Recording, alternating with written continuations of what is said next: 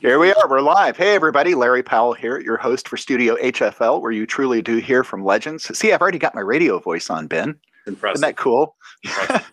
so, uh, we're going to give everybody a chance to kind of log on here. Uh, the hundreds of thousands of people that are going to be here to, to witness Ben uh, dig himself into a giant hole this evening. It's not not going to happen. It's not going to happen. skills. I have skills. I've developed.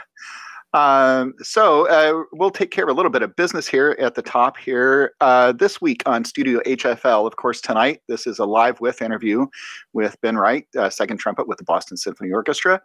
Uh, later this week is my second installment of the radio version of this program, and I chose Doc Severinsen. Well, one of the several interviews I've had with Doc, and I've been able to pair that with uh, quite a few tunes from the Tonight Show Band and some of his early albums. That's going to be Thursday night on WICR 88.7 FM, The Diamond, and that is 8 p.m. Eastern Time. Um, then Saturday is the release of my interview with Matthias Hofs, which is spectacular. What a what an amazing trumpet player! Well, what an amazing musician. Um, the next live with interview is going to be with uh, that's March 23rd with Ronald Avis and Aaron Romm, and that's uh, I- I've never talked to all three of them at the same time, but they're all fantastic. It'll be a great interview with them. And then the last live interview of the month is March 28th, and that's a Sunday afternoon at 3 p.m. EST with Matilda Lloyd. And if you don't know anything about Matilda's solo career, uh, it's skyrocketing. She's a spectacular uh, musician. So, uh, one of the cool things here about uh, Studio HFL is we're getting some really great sponsorship. And of course, you'll notice up here in the corner, find the right one right here, Chop Saver. Uh, is generously sponsoring Studio HFL's Live with interview series. And Dan Gosling and I have been friends for, oh my gosh, uh, let's see, 90 since 1993. He was actually one of my teachers at Butler, Ben. He was yeah. Okay. and Dan's a great guy. So I'm going to launch into my my official radio voice here, so I can read this this advertisement for Chop Saver. Chop Saver, the natural, organic, herbal lip care product created by professional trumpet player Dan Gosling. Created especially for the unique lip care needs of wind and brass musicians. Nothing soothes, heals, and protects sore, tired, chapped lips like Chop Saver. No tingle, not greasy, just makes your chops feel normal again, especially after a hard day of playing. Chop Saver is used and endorsed by some of the greatest names in the business, including Wayne Bergeron, Tom Hooten, Michael Sachs, Sir James Galway, Jay Friedman, and many more. Ben, do you use Chop Saver? Uh, sure.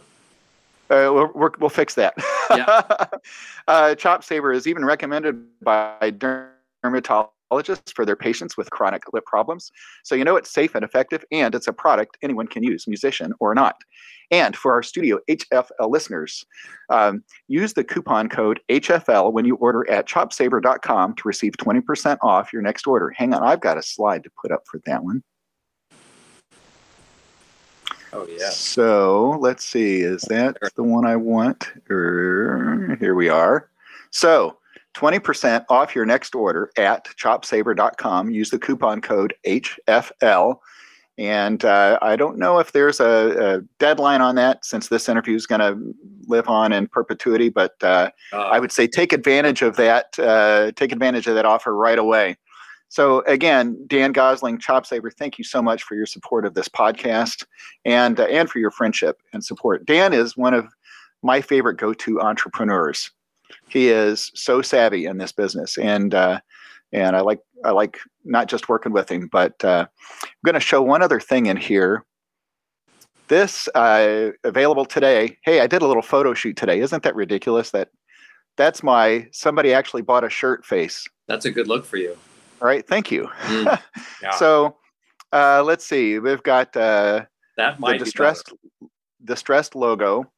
Uh, that that look right there, that uh, pointing at the design, I picked that up from Rex Richardson. Oh. That I'll have to credit him for that. Uh, this is my serious distant focus look. I like it. Looks like a like a Sears catalog pose. Yeah, you know, uh, I may have missed my calling. Uh, Ooh, you model definitely. I don't know. Uh, yeah, but they'll cut out the the head and the, the hands, right? It'll just that be. I like I like that shirt. I want one of those. the long sleeve. That's what I'm wearing right now. Yeah. Yeah. A We'll talk. We'll Yeah. talk. Good. Uh, th- and this is the I'm not sure where I am look. I, I could wear that all the time. Uh, so my wife actually came up with this design. We will not be silenced. I she, she's a screen printer, designer and screen printer. So she came up with that, and I was like, heck yeah, make a shirt out of that. So uh, that's just a little funny montage there. So all of that is available at uh, studiohfl.com slash merch m-e-r-c-h and uh, gee ben we're out of time i you know i thought we were Hey, going to have enough time great. to actually talk to you great It's- talk. Yeah, I, I feel enlightened moved um, that's how people usually feel when they don't talk. To me. so uh, yeah so it, it might seem like we're old friends and uh, you know i do feel like i make friends pretty quickly uh, so for those watching ben and i actually just met well we met by phone a couple of weeks ago to, to plan plan this but then Yep. just what 20 minutes or so ago we actually looked face to face and greeted each other so uh, i'm thrilled to have you here it's uh, it's always fun to talk in, uh, to really great musicians and um, you know this is me? I was just looking. yeah. Yeah. see if, if it were somebody else i said you know it's always great talking to really great musicians but tonight we have you Yes. So, so tonight, uh, but, n- none of them were available. So but i'm not I'm, i'm not going to say that Yeah. Yeah. so um you know uh the reason that you were on my radar for an interview is a mutual friend of ours, uh, Melissa Williams, tuba player here in Indianapolis, and she I said, believe- "You I know, believe my former babysitter. You have to double check with her on that. Oh my gosh, I didn't know that. Yeah. Well, I hope she's watching. If Melissa, if you're watching, uh, write something in the comments. She's definitely and she's definitely good friends with my parents. So longtime colleague of my dad's. Sorry, I interrupt. Go ahead. No, no. eh, Well, then, and that so that brings that around. The tie-in, of course, is you are from right here in the Midwest. You're from Indiana, Evansville, Indiana. Evansville, Indiana, which, if it were any further south, would be in Kentucky. Yes, it is. Well- it is uh, it's in the armpit of uh, Indiana. I've never heard it referred to that way. Well, That's it's right. It's right down there near. Uh, wait, hold on, I have to leave this. There's Illinois and Kentucky. I, it's weird. It's like my image is flipped, so I'm backwards. Sorry. It, it's it's better than being in another uh, region of a body, right? I mean, an armpit Right. could be a, a vast Right. improvement. So, Yep. uh, so obviously, well, I won't say obviously, um, because you mentioned uh, and I was going to say you went to high school uh, down in Evansville, but no, I uh, I was in I was in Evansville until I finished my junior year. I went to Interlochen for the summer, and I I, I literally couldn't imagine going home, which had nothing to do with my parents. I just it was the first time I'd been around serious musicians my age, so I stayed I stayed for my last year of high school, and that actually I played that summer with Jim Markey in the World Youth Symphony, Orchestra. oh, he, that's right. He mentioned that too, and he said, uh, was he? He was pointed right at the back of your head. I think he told me. Well, that's what he does now, so he just what. confused. I think we sat next to each other then. Yeah um, I, I'm going to interview him at some point. Seems like a super nice guy. Oh, uh, even though he plays trombone, right? So, uh, so you grew up here in Indiana, and I'm curious, you know, at what point did did you think, hmm, I'm pretty good. I think I want to take this seriously. Wa- Was there one or more experiences that that kind of led you down that path? Well, it's a little. I mean, my dad is an excellent musician, uh, clarinetist. My uncle is an excellent trumpet player, Steve Wright, uh, up in Minneapolis. My grandparents were musicians. My great grandparents were musicians. My great great grandparents were musicians. It's kind of in my family, so I wasn't ever pushed that way. I mean, um, started playing trumpet when I was ten. I think the first time I, I performed, the first time I could kind of play the trumpet and perform for people and like got that praise and that feedback, it was like a drug. Uh, and then, and then, you know, I was studying, my first teacher was Jim Burson, who was just a wonderful musician, the nicest man. You ever, I think he used to charge me $15 and a loaf of bread for a lesson. my mom- got hip to the fact that he he liked fresh bread, so she she's not a baker, but she she cooks some mean whole wheat bread. Anyway, so yeah, I studied with him for a while. Then when I was 15, it was it was around 13 or 14 when I know I know I wanted to play in an orchestra. I just I heard some recordings. Um, you know, I would go to hear the Evansville Philharmonic, and um, you know, I wasn't really dialed into first of all how good that orchestra was then, but um, just the idea of a career as, a, as, an orchestra musician, I didn't really know was there until I studied with Stan Curtis, uh, who's at uh, UC Fort Collins now, and I still remember where I was sitting in his studio the first time he played me the. Uh, he said, "I got this new recording of uh, of New York Philharmonic with uh, uh, Zubin Mehta playing Mahler Five," and I was like, "Oh, what's that?" And he puts it on. I was like, "Oh, that's that's what I want to do." So yeah, that was kind of it for me at that point. Um, it, it's funny that Mahler, uh, you know, it, for me, it was uh, Al Hirt. It, it's funny, you know, what that first experience is where you're kind of like, ooh, that's what I want to do. Right? right? right. Yeah. Um, yeah, no, so I, it was Phil uh, Smith playing, right? Was that? Sorry, I was saying you did yeah. say that was Phil Smith, right? Yeah. Oh, yeah. Awesome. Awesome recording. Uh, I'm going to skip ahead for just a second. You know, I had this discussion with somebody recently. You know, as trumpet players, we work on all these excerpts, right? Opening to mm-hmm. Mahler one or Mahler five, uh, opening to Pines, uh, Piccolo, you know, Goldenberg, Goldenberg Schmuyle. Um, but if you look at the percentage of those that actually get to play that repertoire, right? Yeah. And so my my thought was, why do we work on all that? Why shouldn't we be working on all the uh, all the uh, John Williams and Jim Stephenson, you know, all this other stuff that most of the orchestras are playing these days, you know. And but I understand the it came around to the reason we do that because that puts everybody on a level playing field for an audition, right? You have to show your mettle. Uh, yeah, I mean, those pieces.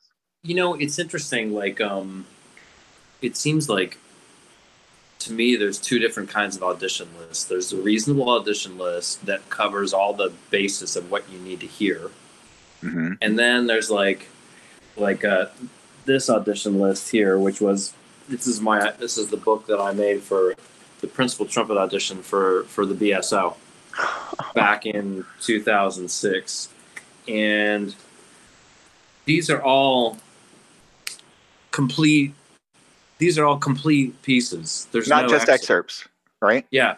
So you know, just a little sampling: B minor Mass, Cantata, uh, Christmas Oratorio, Concerto for Orchestra Bartok, you know, Beethoven Symphony Number Eight, uh, Berg Chamber Concerto, like the whole thing. Like, and Peter Chapman, my very very good friend and uh, former colleague in the BSO, who's now um, doing what we should all do and living in Southern California.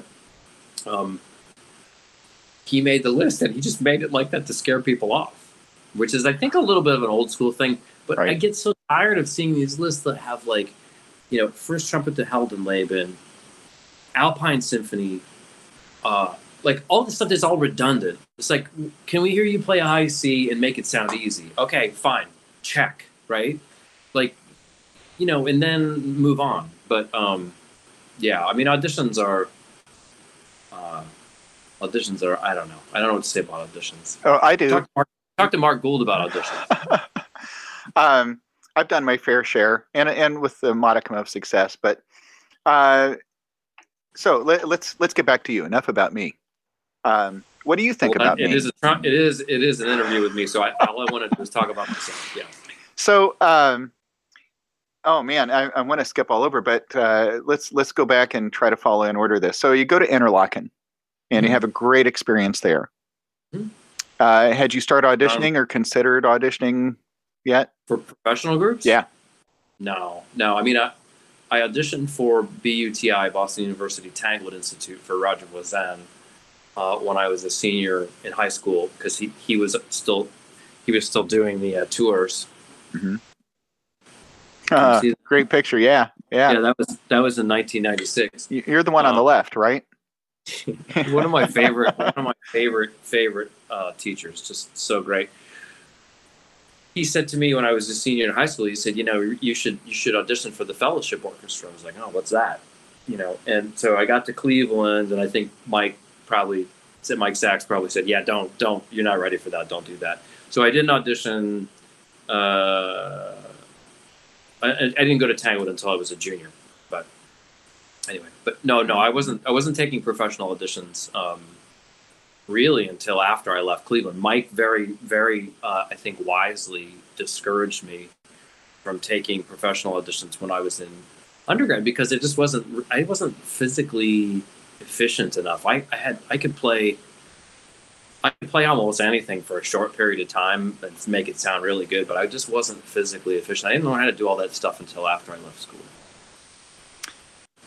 I would take an audition unsuccessfully. I'd come back and my wife would be like, "Oh, you know, the stress that it puts her through." And I said, "Well, you know, I, I lost, or you know, but I didn't advance or anything, but I, I improved something. I learned something." But it, it got to the point to where she's like, "Are you just taking another audition just so you can, you know, improve something else?" And I'm like, "No, you know, the the intent is always to play well and and advance and you know win." Yeah.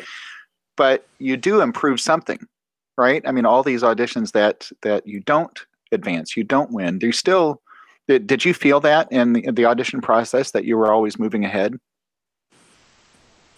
Um, no.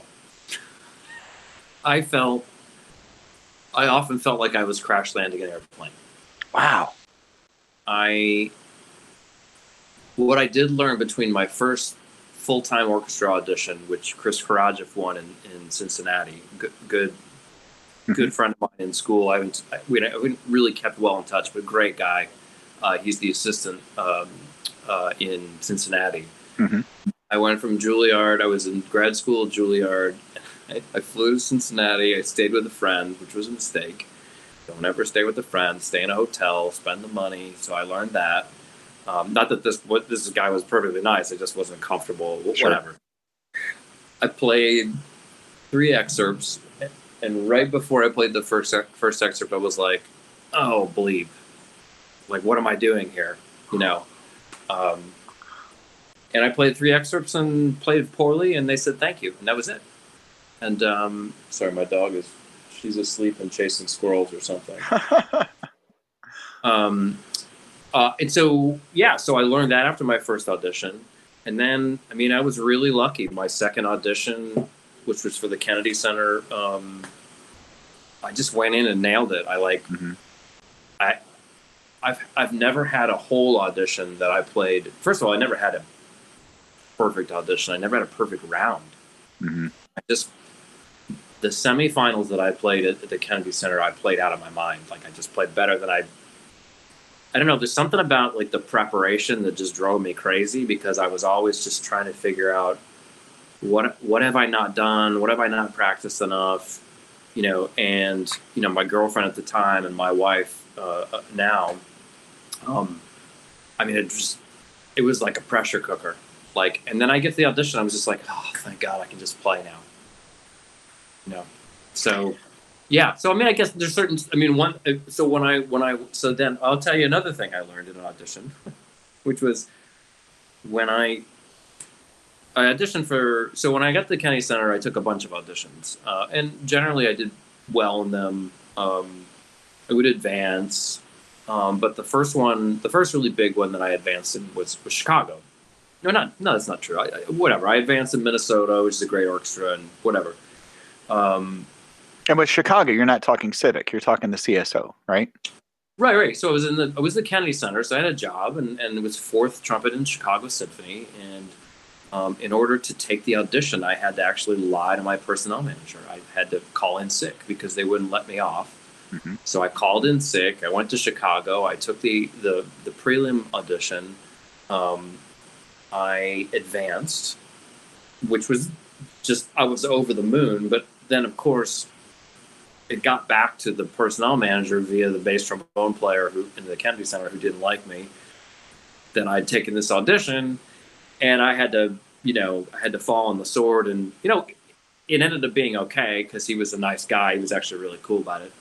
Um, a, a former trumpet player, and um, but then I had to wait five months for the next round and that whole time, I'm just like going through the whole I'm not worthy, like, you know, I can't believe I advanced, blah, blah, blah. And we were in the middle of like a Mozart opera cycle, which is like right. the worst. Second trumpet on a Mozart opera is the worst freaking thing to play for your chops ever. And um, but I got to Chicago and I I've been practicing way too much, and again, like I felt like I was crash landing an airplane, and my efficiency I just didn't have it yet. Um, and I played the rehearsal that afternoon with the accompanist, who was a very nice lady and not a good pianist. She couldn't follow me, and I sounded like crap. And I went out that night and learned my second lesson about auditions, which is that the night before audition, I have to drink at least two glasses of wine. I needed to just like Chill. chill. I needed to feel the world was okay if I didn't win this audition, and I did it the same way every every other audition I ever ever won or took. Um, and you know, uh, it's not I'm not not endorsing drinking, uh, but it just just it was important for me to say, hey, you know what, my life is really great. You know, I've got this great at the time girlfriend. Um, you know, I got friends. You know, I got things going going on. It's like it's not that important. It's it's Right. important, and that's the problem with these jobs is that they, it's like winning the lottery. So it's hard not to think of it that way. Here's a question I've not asked anybody yet, and I, I can't believe I haven't done this, but now your preparation for a weekly cycle with the BSO, does it look anything like, or even, you know, looking ahead at a season, does it look anything, does it resemble anything like prepping for an audition? Well, I mean, it, it depends on what part of my time. I mean, I've been here for uh, almost 19 years. I was in Chicago for two years before that. So, um, you know, it's um, or no, not wait. What what is the year? 21 to yeah, 19, almost 19. Yeah. So, but both in Chicago and in Boston, I started in the summer season, and that's eight weeks, three shows a week, different programs, two rehearsals per program, Mm-hmm. and that was overwhelming. Um, and but eventually, like maybe after five to ten years, you you you, you you're used to it. Like, and you you know the repertoire, and you look ahead.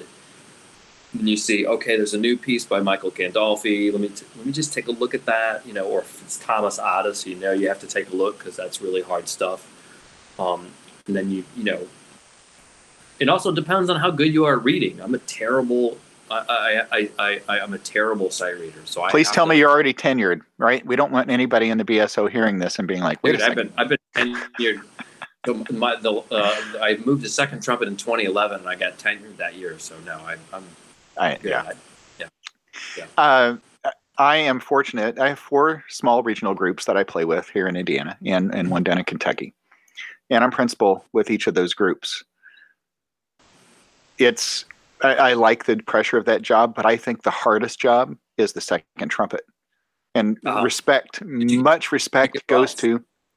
Uh, sorry, go ahead. Oh, no, no. And, and, you know, of course, I just released uh, uh, Rolfs' interview uh, last week. And what a great interview. I forgot just how funny, how droll he can Oh, be. yeah. Yeah. It, it was terrific. And uh, so there's a plug for Tom Rolfs' interview.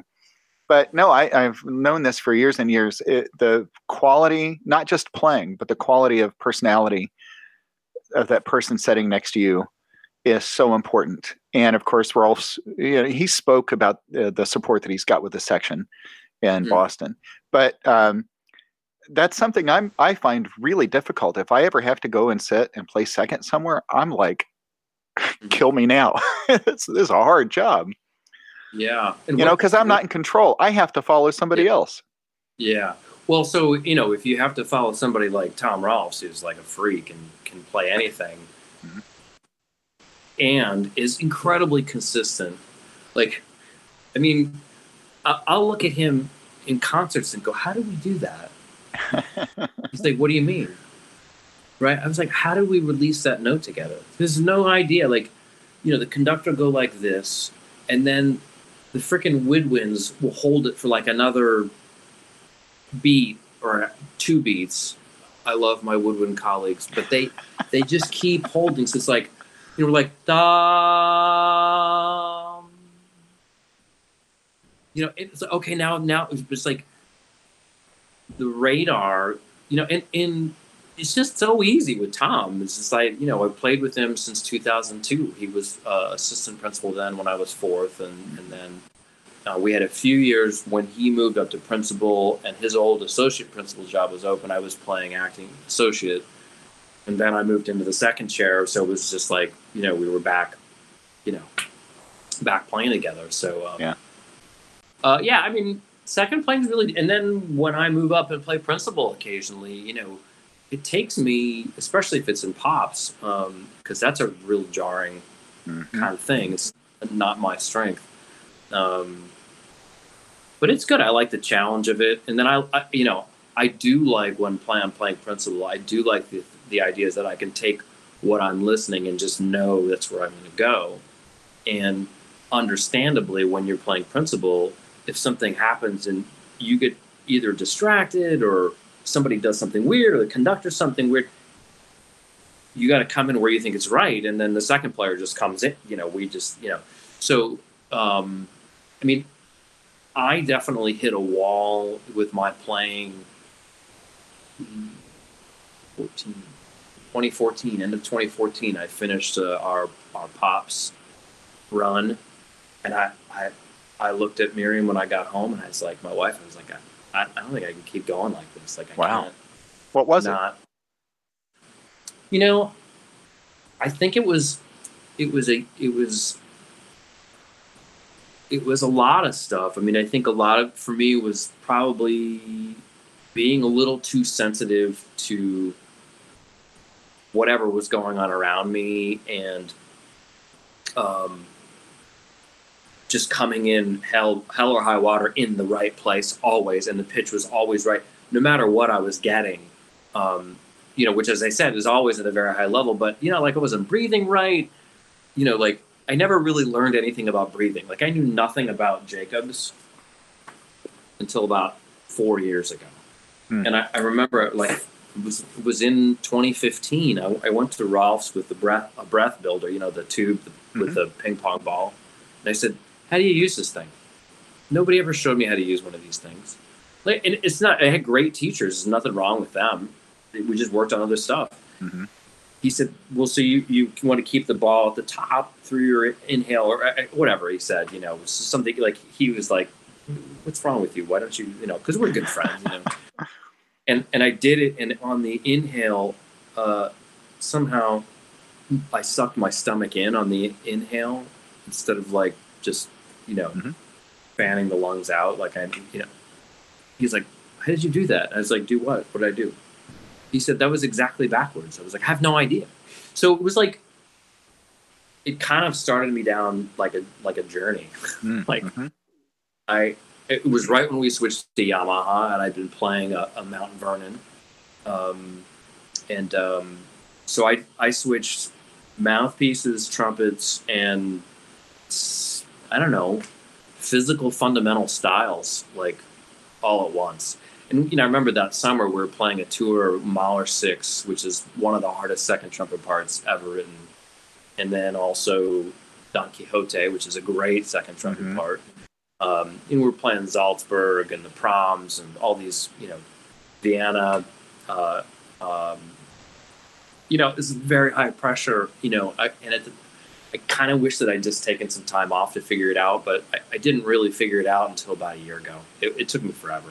Just you know, So what Uh, what was the what was the catalyst? What was the trigger? I mean, that you said I finally got it figured out. Was it just getting that Just- process? It's like, like, like, I mean, for years, like, like I would hear Rolf say stuff like, "Oh, I'm not using my air." I'm like, "Yeah, whatever. I don't know." You know, and he, we teach these classes at Tanglewood, and he would talk to them about moving their air, and I was like, "You know what? Can you just, can you just, you just do that with me?" Because I had no idea. Like, I Mhm, just mhm. like, you know, no idea. Like, there were times clearly when I was doing it right, and then other times, but I had, I just, my consistency was not what it should have been. Um, and uh, it stressed me out all the time. And I'm sitting next to like you know the juggernaut trumpet player of all time. Um, you know, it's like trying to keep up with him um, was difficult. You know, it's difficult for a really good player, and and I was you know. So yeah, so no, I I I, um, I think it just came you know, and actually the last piece for me was Alexander Technique. Alexander Technique was huge for me. So my wife had started a um, she's she's now uh, well she's like one semester off from being a certified teacher Uh-huh. Um, fantastic cellist, but also um, an Alexander technique teacher. Um, she recommended I go see Debbie Adams, who runs the program at, at uh, Berklee and Boston Conservatory. And I'll never forget the first session. I you know, walked in there and I had a Shostakovich, uh, one of the, the banger symphonies, uh, like a double recording session. And I said, yeah. play. She said, fine.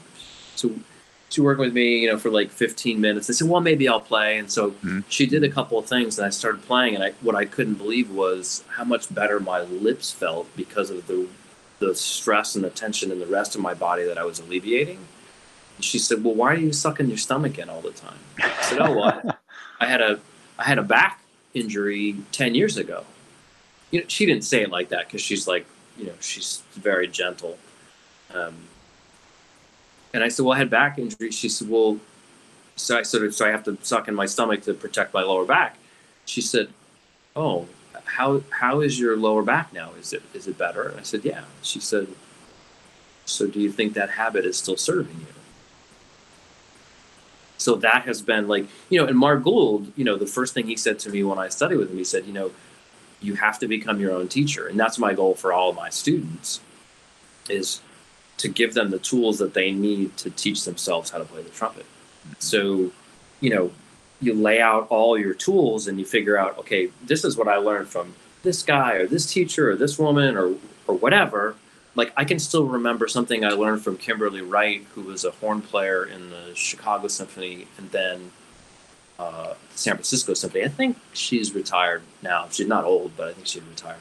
Mm-hmm. Um, but I still remember something I learned in a master class from her in 1990 five, something like that. You know, it's like you just lay all that stuff out, and you're like, okay, well, is this still working for me? Mark Gould said to me as a student, he says, Benny, the back pressure for a high C is the same as a C in the staff. And I was like, okay, cool. So I went back to my practice room, went back to my apartment, and I'm looking at my notes, going, what does that mean? Like, mm-hmm. what does that mean? I never figured it out. I spent years figuring, trying to, or months trying to figure it out, and then I set it aside. And then he came and did a class here at at New England, and and he said the same thing. I'm like, man, I never figured that out. Last spring, I'm in a lesson with a student, and I'm telling him the story about how I never figured it out. I was like, oh my god, I just figured it out. And it's just semantics, because for me, I would say that the air pressure on lower notes needs to be higher so that when you go to higher notes, it doesn't feel so different. Mm-hmm. But I could be like, and because so now I can do that where I feel like I play like a C in the staff with enough air pressure that when I go to a high C, right, it doesn't feel that different. But you know what I mean? Like I just had no freaking idea what. yeah, meant. but you know, I mean, I look at all this stuff like if we were to make it through our careers without any stumbles, without any trials, tribulations, however you want to phrase it, right? Especially if we're going to be a teacher, how effective are we going to be, right? When we have to endure, when we have to suffer all this stuff ourselves, right? All of a sudden, we become honestly, that much more empathetic with a student, right? Yeah, and and it's ironic because like um, when my kids were, so I started playing second trumpet um, when my I won the audition for second trumpet when my kids were, I have twin boys. They were four months old, five months mm-hmm. old so I was like half asleep for that. I mean, I just you know that was a that was an interesting process. That was the audition that I prepared for the least in my life because as you get further on in the cycles and you learn how you, the music goes, it's just about getting in shape. So I didn't. It wasn't like I needed to learn the excerpts. I'd been playing them for years. Right. Um, it was a matter of just getting in shape, and I'm glad I was in shape because the the the we have a finals A and then a finals B here. And so for finals A, to which I was invited because I'm already a member of the orchestra, it was a 25 minute round. And we played the longest section from Mahler to Grosse Appell up to the high C, and then the last page of Bartok Concerto for Orchestra, and the whole last page. You know, it was rigorous. And then, so I finished that, and then went downstairs. And then I guess uh, Levine hadn't been at the other rounds, and so and they didn't know who was playing because it was behind a screen. So they well, we want to hear. Uh, we the maestro wants to hear this one player play Mahler four, So I waited for a half an hour, and then I went out and played the, the second trumpet lick from the first page of Mahler 4. And then I went downstairs, and then I came out for like 20 minutes of, uh, maybe an hour and a half later, I came back for 20 minutes of um, section playing, and, and, and, that was it. And I don't know what the point was of this whole thing. I just started t- oh, just talking about myself. Mm-hmm. So mm-hmm. there you go. Well, bring it, bring it back. Bring it, bring us back on point. Uh, so at what point? Um, actually, I, have been listening oh, this oh, whole time. Oh, oh, oh! This is the point. Okay, good. I remember. Good. Okay. So I said so. So I, I, I finished Christmas Pops two years after um, my kids were born. Again, it's always after Christmas Pops because it's like four, you know it's like three shows a day for mm-hmm. like three weeks, um, and it's both mind numbing and physically uh, uh, very fatiguing um, I said to Mira was like, I can't, you know, I was about 20 pounds heavier than I am now. I was not in good shape. And so then I, I, starting then I got like in really good physical shape. Like, like I working out and exercising yoga, like all this stuff became sort of like a part of my life. Mm-hmm. Um, but when, when I really hit the wall with my trumpet playing a few years later, I was in the best physical shape I've been in my life, but it was right around 40. And I, I sort of learned from a lot of my colleagues that a lot of them went through the same thing. It's like sometimes the physiology changes. Like, who knows? You know, who, who knows what happened? Well, uh, it's interesting you say that, and, and, not to shift too much to me, but um, you, you could see this actually if you go and watch my interview with Rolfs on the YouTube mm-hmm. channel. You'll see what I looked like when I interviewed him. Uh, uh, 170 pounds heavier. How long ago was that? Uh, that was the end of July. So seven months and we, and we can talk about this. I I can't edit this. I can after the fact, but bariatric okay. surgery. But I'm okay. I'm I'm five pounds away from being exactly half what I was. Oh my god! The middle of last year. So wow. but, that must feel amazing. Congratulations. Yes, thank you very much. But my chops went to mm. crap, mm. and so right. uh, actually Wayne and Bobby Shew uh, and Pickett. I mean, I've I've reached out to some great people who were extremely helpful but yeah, the whole physiology thing changes. You know, age, uh, the way you, even your perception, right, mm-hmm. can change everything. Because you even talked about not having to prep auditions the same once you'd played the repertoire, right? You know, your perception changes. So many things can change, um, but all valuable experiences. You know, I'll bring it back to that. You know, if if I hadn't gone through what I'm going through right now, I think this is going to make me a better teacher in the long run because I'm going to have some other student come in and I'll be like, well, I don't know. I can be, oh, let me tell you, here's what you should expect, yeah. and here's how you're going to yeah. get through it. Yeah. So, um, yeah. We, we'll take a little bit of a left turn. Uh, I want to come back to your comment earlier about uh, how Mozart second trumpet uh, is destructive for your chops, because I found that a really interesting comment. But I want to talk about uh, studying with Mark Gould. Uh-huh. And you know, and, and, this is not a plug for his book uh, even though I'm going to have Mark on next month and we'll talk about it. But uh, even reading just the first few pages out of this, what he said is exactly what you said a few minutes ago is he was teaching you how to do things yourself, how to teach yourself. Yeah. But w- what does that look like with him? Um, I, I can't speak to before I was at Juilliard. Um, because I know there's, I mean, he is, he likes to push people's buttons. Um, but he knew, uh, he could see that that was not going to be good for me.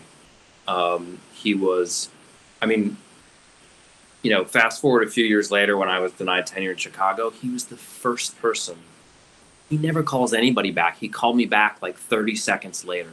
Mm. Like, he was, and he was like there for me, like in a way that uh, at the time was so so crucial. It was so amazing. Um, but no, I mean, I think like you know there was a student uh, there at the same time as me, um, really great trumpet player, close friend of mine. He was going through like a terrible breakup with his girlfriend, and so like you know like he and Mark could smoke weed during his lessons because like he just was like that was what he needed. You know, you know is he taking students right now? I'm just curious. just kidding.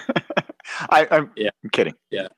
Yeah. No, I mean, and he knew he knew that what I needed, like like I mean, it's funny. I remember somebody somebody very incorrectly saying, if you have problems, then you should not go study with Mark Gould. He's all about music, blah blah blah. I was like, oh, okay, great. Um, somebody who is a very good trumpet player and had studied at Juilliard, um, and uh, they just were wrong because because Mark you know, I said to I went to him and I said, "Look, I've got this low set, a middle set, and a high set, and I can't bridge them. I'm I'm I'm as flexible as a cinder block. I need, you know." So I just worked on that with him, and I, you know, I also was such a perfectionist and so locked into trying to play something just so exactly instead of just like feeling it. You know, he had me walking down the street in New York singing Leonore three dun dun dun dun dun. You know, like just like belting it out. And of course, nobody was looking at me because it was New York and right.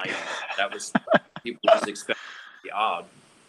Um, but yeah, it was huge. It was uh, he was exactly what I needed. I mean, uh, I didn't even I didn't even apply to other schools. I was the only school I applied to. Mm-hmm. Um, okay, so let's let's skip back a little bit. Uh, Chicago. Can we talk about Chicago? Sure, it's a city in Illinois. Uh, should we leave it there?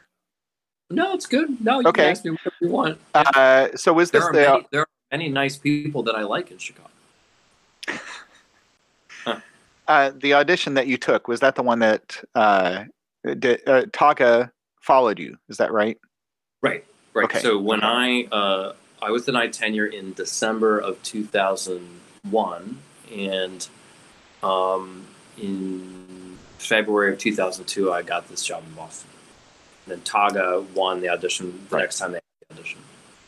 Um, did you enjoy your time in Chicago? Uh, were you were you allowed to enjoy your time in Chicago? No, no. I mean, it was it was uh, it was unpleasant. Um, it was unpleasant. I mean, it was really cool to work with Bud Herseth. I worked with Bud for one year, his last oh. year. Um, he uh, he was a character uh, in the extreme. Uh, he was very nice to me, um, um, and um, that was great. And then Craig Morris came in um, the year my during my second year. Mm-hmm. Um, so you know, it was a big transitional time, um, and you know. Uh, you know, I, I didn't do well with there was a lot of negativity coming my way, um, and I I did not flourish in that environment. It did not do. It did not. Um, I just was too sensitive for it. So well, and and you know. I think you know people are, will understand what we're talking about, and I'm I'm we can leave all that right there. You know, I, I don't want to drag anybody into it. It's just yeah, no, I, I you know I I, don't, I wouldn't disparage anybody. I mean, it's just people have different ways of uh, different ways of communicating, and you know I always think people do better if you communicate in a po- positive way, and you know, you know, how can I help you in this situation instead of you know being kind of heavy-handed. And you know, some of my closest, I mean, I I'm still very close friends with the, the first guy I met um, the very first day at Ravinia, a cellist named Brant Taylor, one of my closest friends. Lots of friends in Chicago. Um, I'm so glad I don't play in that brass section. Um, I think it's really different now than when I was there. Um, and it would have been fun to play with Chris Martin, but uh, I love where I work now. I love I love the brass players I play with. I love playing with Tom. I love my trumpet section. It's, you know, I'm I'm so lucky. It's interesting too to to look at. I mean, it's like Tom Rolfs and then three pups, right? I mean, just look at the age difference, right? And and I don't know well, who's who's the youngest in that group. If it's if it's Tom Siders no, or know, so the other the the kids in the group are ten years younger than me. So I, I'm I'm I'm in the middle. Well, you, you still look like a kid. Thank you. I'll, take, I'll take it. Uh, but you know what I gathered from Tom, of course, and and from you is that the vibe there is is really cool, really special. Mm-hmm. Yeah, I mean, we know we we respect each other and treat each other like adults. Um, you know, and we care about each other. You know, mm-hmm. I mean, when Mike. Uh, when Mike Martin uh, and his wife uh, had their, their daughter Cassie, who's a beautiful six or seven year old girl now, 15, six or seven, six, I think. Mm.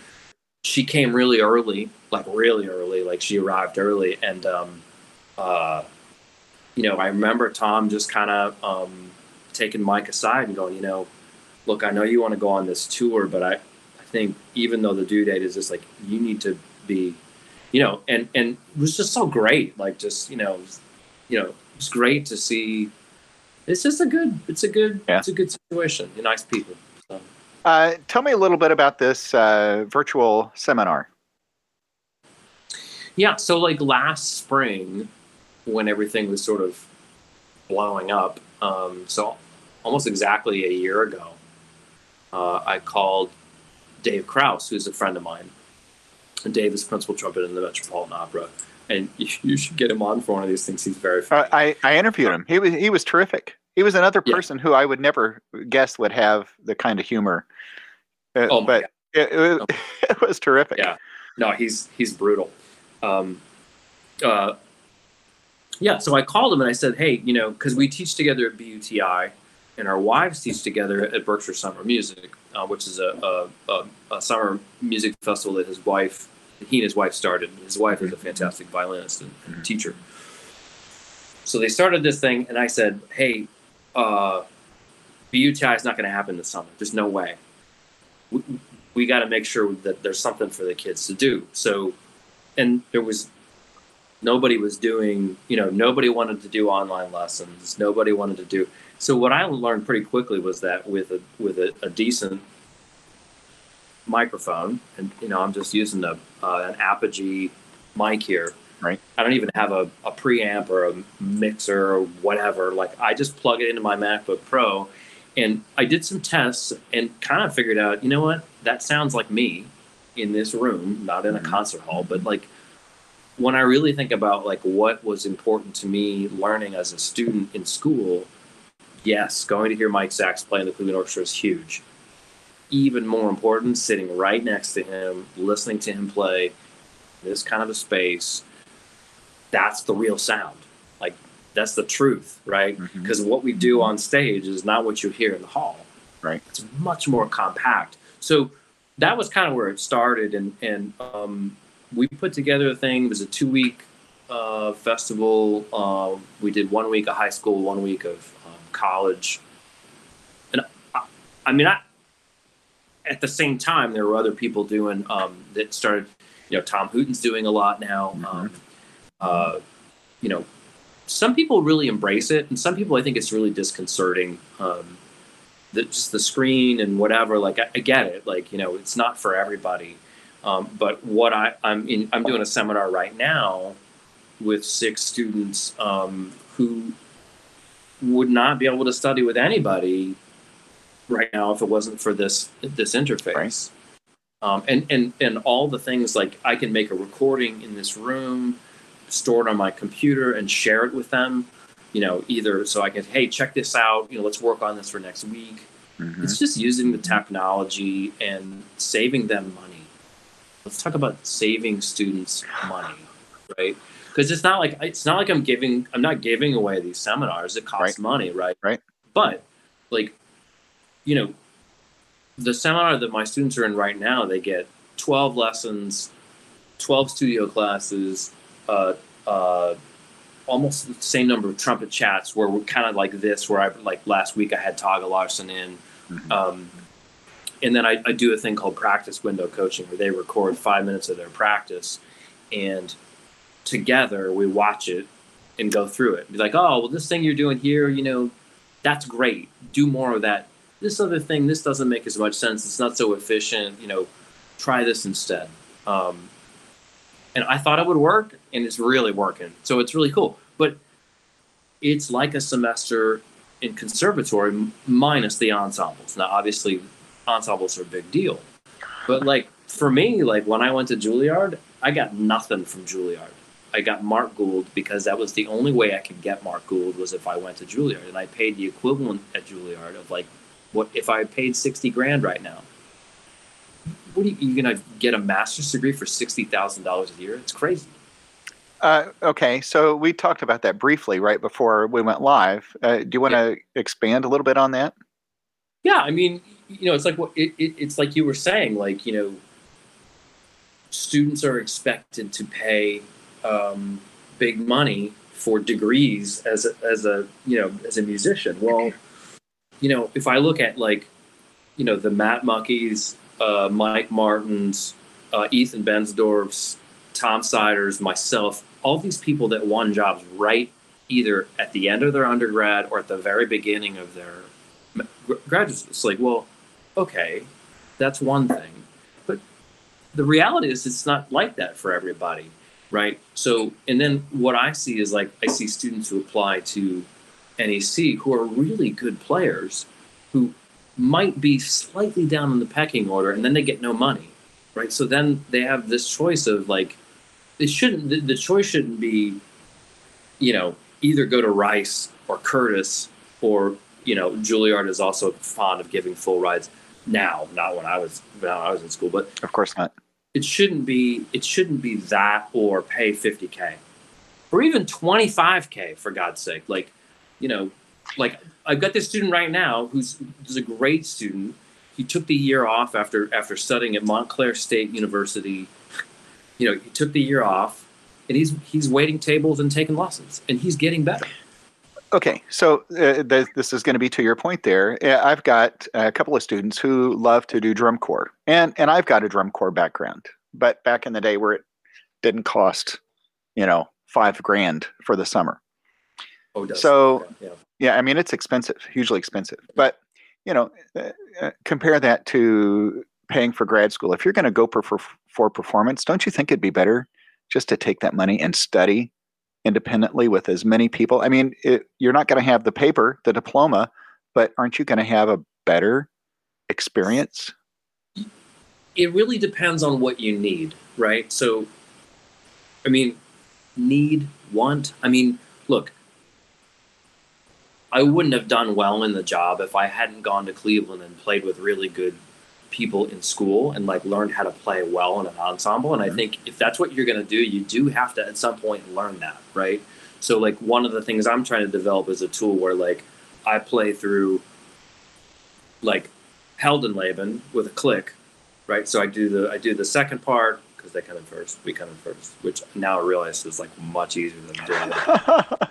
uh, so play the the you know and then I send them the other two parts, and it's all synced, and then they just plug themselves in the middle. So there are ways to use the technology to to start to develop that a little bit. But I mean, at some point, you got to get ensemble experience, right? If you want to play in an ensemble, but I don't think that means. I don't think that means you have to, you know, spend an arm and a leg. I mean, it's too bad you can't really pick and choose, right? And say, okay, I'm just going to take private lessons and play in the school orchestra. you know, they're going to say, uh, no, you know, we'd reserve that for full time students. I mean, and I, I get that, you know. Well, but you know what? I mean, demand is going to drive it. So, like, I'm so curious to see what happens after this year when students have taken time off. And what I'm seeing with the students that are taking time off is they're getting a lot better. You know, and they're not playing in ensembles. So mm-hmm. you know, I mean, you talked about like um, what people have to play on auditions and whether you even ever, ever play those things. I mean, violinists learn to play. There's just an article in the Rolling Stone yesterday about about this very thing. What are people learning? Well, you know, I'm trying to I'm trying to cover as many bases as I can for classical trumpet, which is you know it's not a broad spectrum. Right. Uh, but mainly, I just want students to get better and to learn how to teach themselves because that then it's just going to give them more options down the road. Do you find yourself teaching in the style of Mark Gould or or or Ben's style? Been, I have to admit, well, no, I mean, I, I had a lot of great teachers. I mean, I think um, certainly the way he, I learned from him was incredibly impactful. Um, but I studied with Mike Sachs for four years. Uh, Roger Voisin was a huge influence for me. Um, and I only studied with him. I studied with him for two summers at Tanglewood, and then my first summer after I got tenure here, I, I forced him to um, every every week I would come over one. I would bring a bottle of wine and lunch, and he would eat the food and drink the wine, and I would play Charlier and Bitsch for him. So I, it felt like I kind of learned how to play that stuff from, right. You know, Right. from the horse's mouth. Um, Chris Gecker was huge. Oh. So like, and, and, and you know, like I'm like I talked to Chris uh, two years ago. I did a class in Maryland, and he said something about this guy Rich Willey, his his, his focal point book. Mhm. And I- I- you know, like everything that Chris talks to me about, I just I bought whatever he said. You know, he was talking about hmm and I got it and I looked at it and was like, yeah, this isn't going to work for me. I tried it, you know, you know the idea, you know, do you know about the book? It's like just Yeah. basically like where, wherever you start in the day is like where you tend to be focused with your chops. Well, I play second trumpet for 21 years, 23 years now. I'm focused low, and I've always wanted to have the option to, you know, play Mahler six, um, the second trumpet part, and get up to the high C sharp at the beginning of the last movement, and not feel like it was like just death.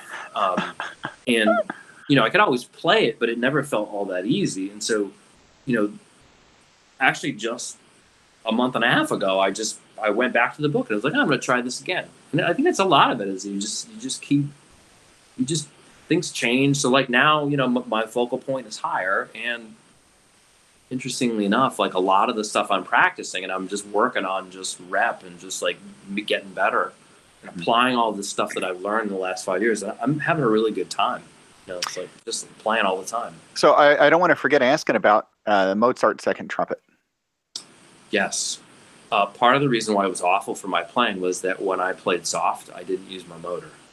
I would just go, like, you know, I took in like this much air. And, you know, I remember like, I remember when I was in the middle of, as I call it, my wandering in the desert phase five or six years ago. And uh, I went to see Gould. It was in New York City. We were playing at Carnegie or something. I went to see Gould and I was like, man, why didn't you tell me about like, you know, he's like, yeah. I was like, but you never told me that. It's like, you know, and, and uh, you know, same thing, like playing a soft note. I'd just be like, like just trying to squeeze it out and, and then realizing, oh, well, there has to be air pressure behind that note too. It's just a smaller ribbon of air, you know. Anyway, So it's, it's So- not the difficulty of Mozart itself. It was just uh, the the situation it put you in. Um, and I- well, you know, I, I mean, funny enough, Chris Gecker was playing uh, first trumpet on that on that Oh. run. But, but no, I, I think you know, I think it's still not great for your chops because it's just like low and soft all the time, unless you're playing loud and high when you practice at home. It's just, it's just it, there's no there's no balance to it. what I've learned over the years is playing the big stuff is great. Beethoven is some of my favorite to play. Oh, and some great. some of my students are like, "What? It's just the same thing over and over again." I said, "Yeah, but you know, there's a great challenge in Unless- in." Yeah. Go ahead. Sorry, there's a great challenge. Go ahead. Oh no, and and playing, you know, and being so consistent and shaping it, they're not exactly the same. You know, it depends on what the strings are doing. And you know, sometimes you're a glorified timpani, mm-hmm. sometimes you're the leading voice, right? It's it's you got to know what's going on. There's a huge challenge there. I will say that when I have to play a run, or when I'm lucky enough to play a run of Beethoven Five, my face always feels like garbage afterwards because there's so many places where second trumpet is lower than principal trombone, and Toby Toby Oft our principal trombone is fantastic, but you know I'm going da da da da da da da da da da, and he's like da, da, da, da. he's like he's like an octave higher. So doing that kind of playing for a week, it's just, again, there's no balance because it's kind of one flavor. But um, playing first on Beethoven symphonies is great. But Yeah. yeah. Uh, is there a repertoire out there you you haven't done yet? You'd like to get your get your chops onto? Uh, for the orchestra, I wish we'd do more Thomas Adès. I wish we'd do uh, John Corigliano. Um, I wish we did more new music. Yeah, Is the Uh, BSO geared for that? it's very traditional, very traditional. Um, uh, and I mean, it's tricky because you know your audience base really wants they really want the war horses, um, but you know you can you can put. I mean, what was like we did um, Gubaidulina. I love her music. We did the Gubaidulina violin concerto, which is such a powerful piece of music. We did it once. You know, it's like why don't we do this on a tour instead? Instead, we we, we take Beethoven Violin Concerto on a tour. Like, really, we need another performance of the Beethoven Violin Concerto. I, I really wonder if this pandemic is going to change the uh, the uh, what's the word the demographics right? I mean you know is that older generation going to be comfortable coming back into the concert hall? I mean you're going to have to every orchestra is going to have to reach out to uh, if they haven't already a very different looking well yeah because then there's all this stuff that happened around uh, race and um, you know uh, you know gender equality and i mean there's just all kinds of stuff that has happened in the last year. And um, you know we we started we have a we're going to have uh, diversity fellowships you know with the bso kind of you know i think modeled somewhat off of detroit symphony. Mm-hmm. um, but you know like yeah it's a it's a you know it's an interesting time. Uh, judith saxton do you know judith? Mm-hmm. yeah. Uh, of course just i interviewed her just following uh, george floyd's murder. And she was very moved. Another Alexander person, before I forget, of course, um, mm. but uh, had written a piece based on on those events. Mm. I mean, and of course, out of tragedy is born great art, right? I mean, there's going to be so much I think that's going to come. I, I, I hesitate to say the word good, but I think a lot of very powerful stuff is going to come out of all this. Yeah, that's going to reflect and and maybe move us forward. But yeah. Uh, uh, so let's see. I think we cover everything. We didn't throw anybody under the bus. Yeah, I don't think. Which I'm I'm just gonna. Yeah. um, I tell you what, I I love getting to talk to uh, to people like you. You know, so willing to share, and I, uh, I'm thinking I need to study with you. I'm going to have to to connect with you and and take some online lessons and see if I can't uh-huh. up my game as well. Right. Uh, yeah, I mean, sorry, that was the best I could come up with a, with a name. You know. Are you kidding me? It's like WTF, yeah. right? I mean, you you got to you got to that's going to stick up your game. Yeah. yeah. Or is it up your game or up your playing? Up your game. Up yeah. your game. yeah.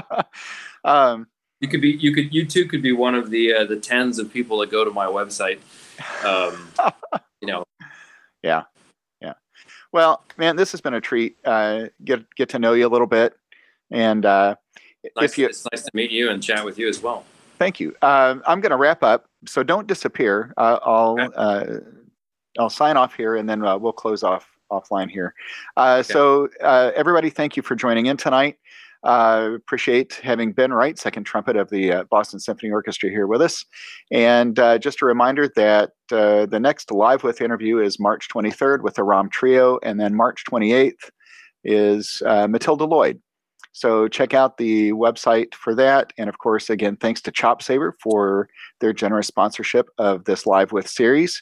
And uh, let me do a very quick spiel. Of course, ChopSaver, the natural organic herbal lip care product created by professional trumpet player Dan Gosling. And if you haven't uh, used ChopSaver yet, here's your opportunity to go to the website chopsaver.com, use the code HFL, and you can get 20% off of your order. So again, uh, chopsaver.com, 20% off with HFL here from Legends. So uh, again, Ben, thanks for joining us tonight everybody else, thank you, and hopefully uh, see. Hey, I'm, I'm going to shout out to a couple of friends of mine here. Sean Jones, uh, another trumpet player friend of mine, long time. We went to college together.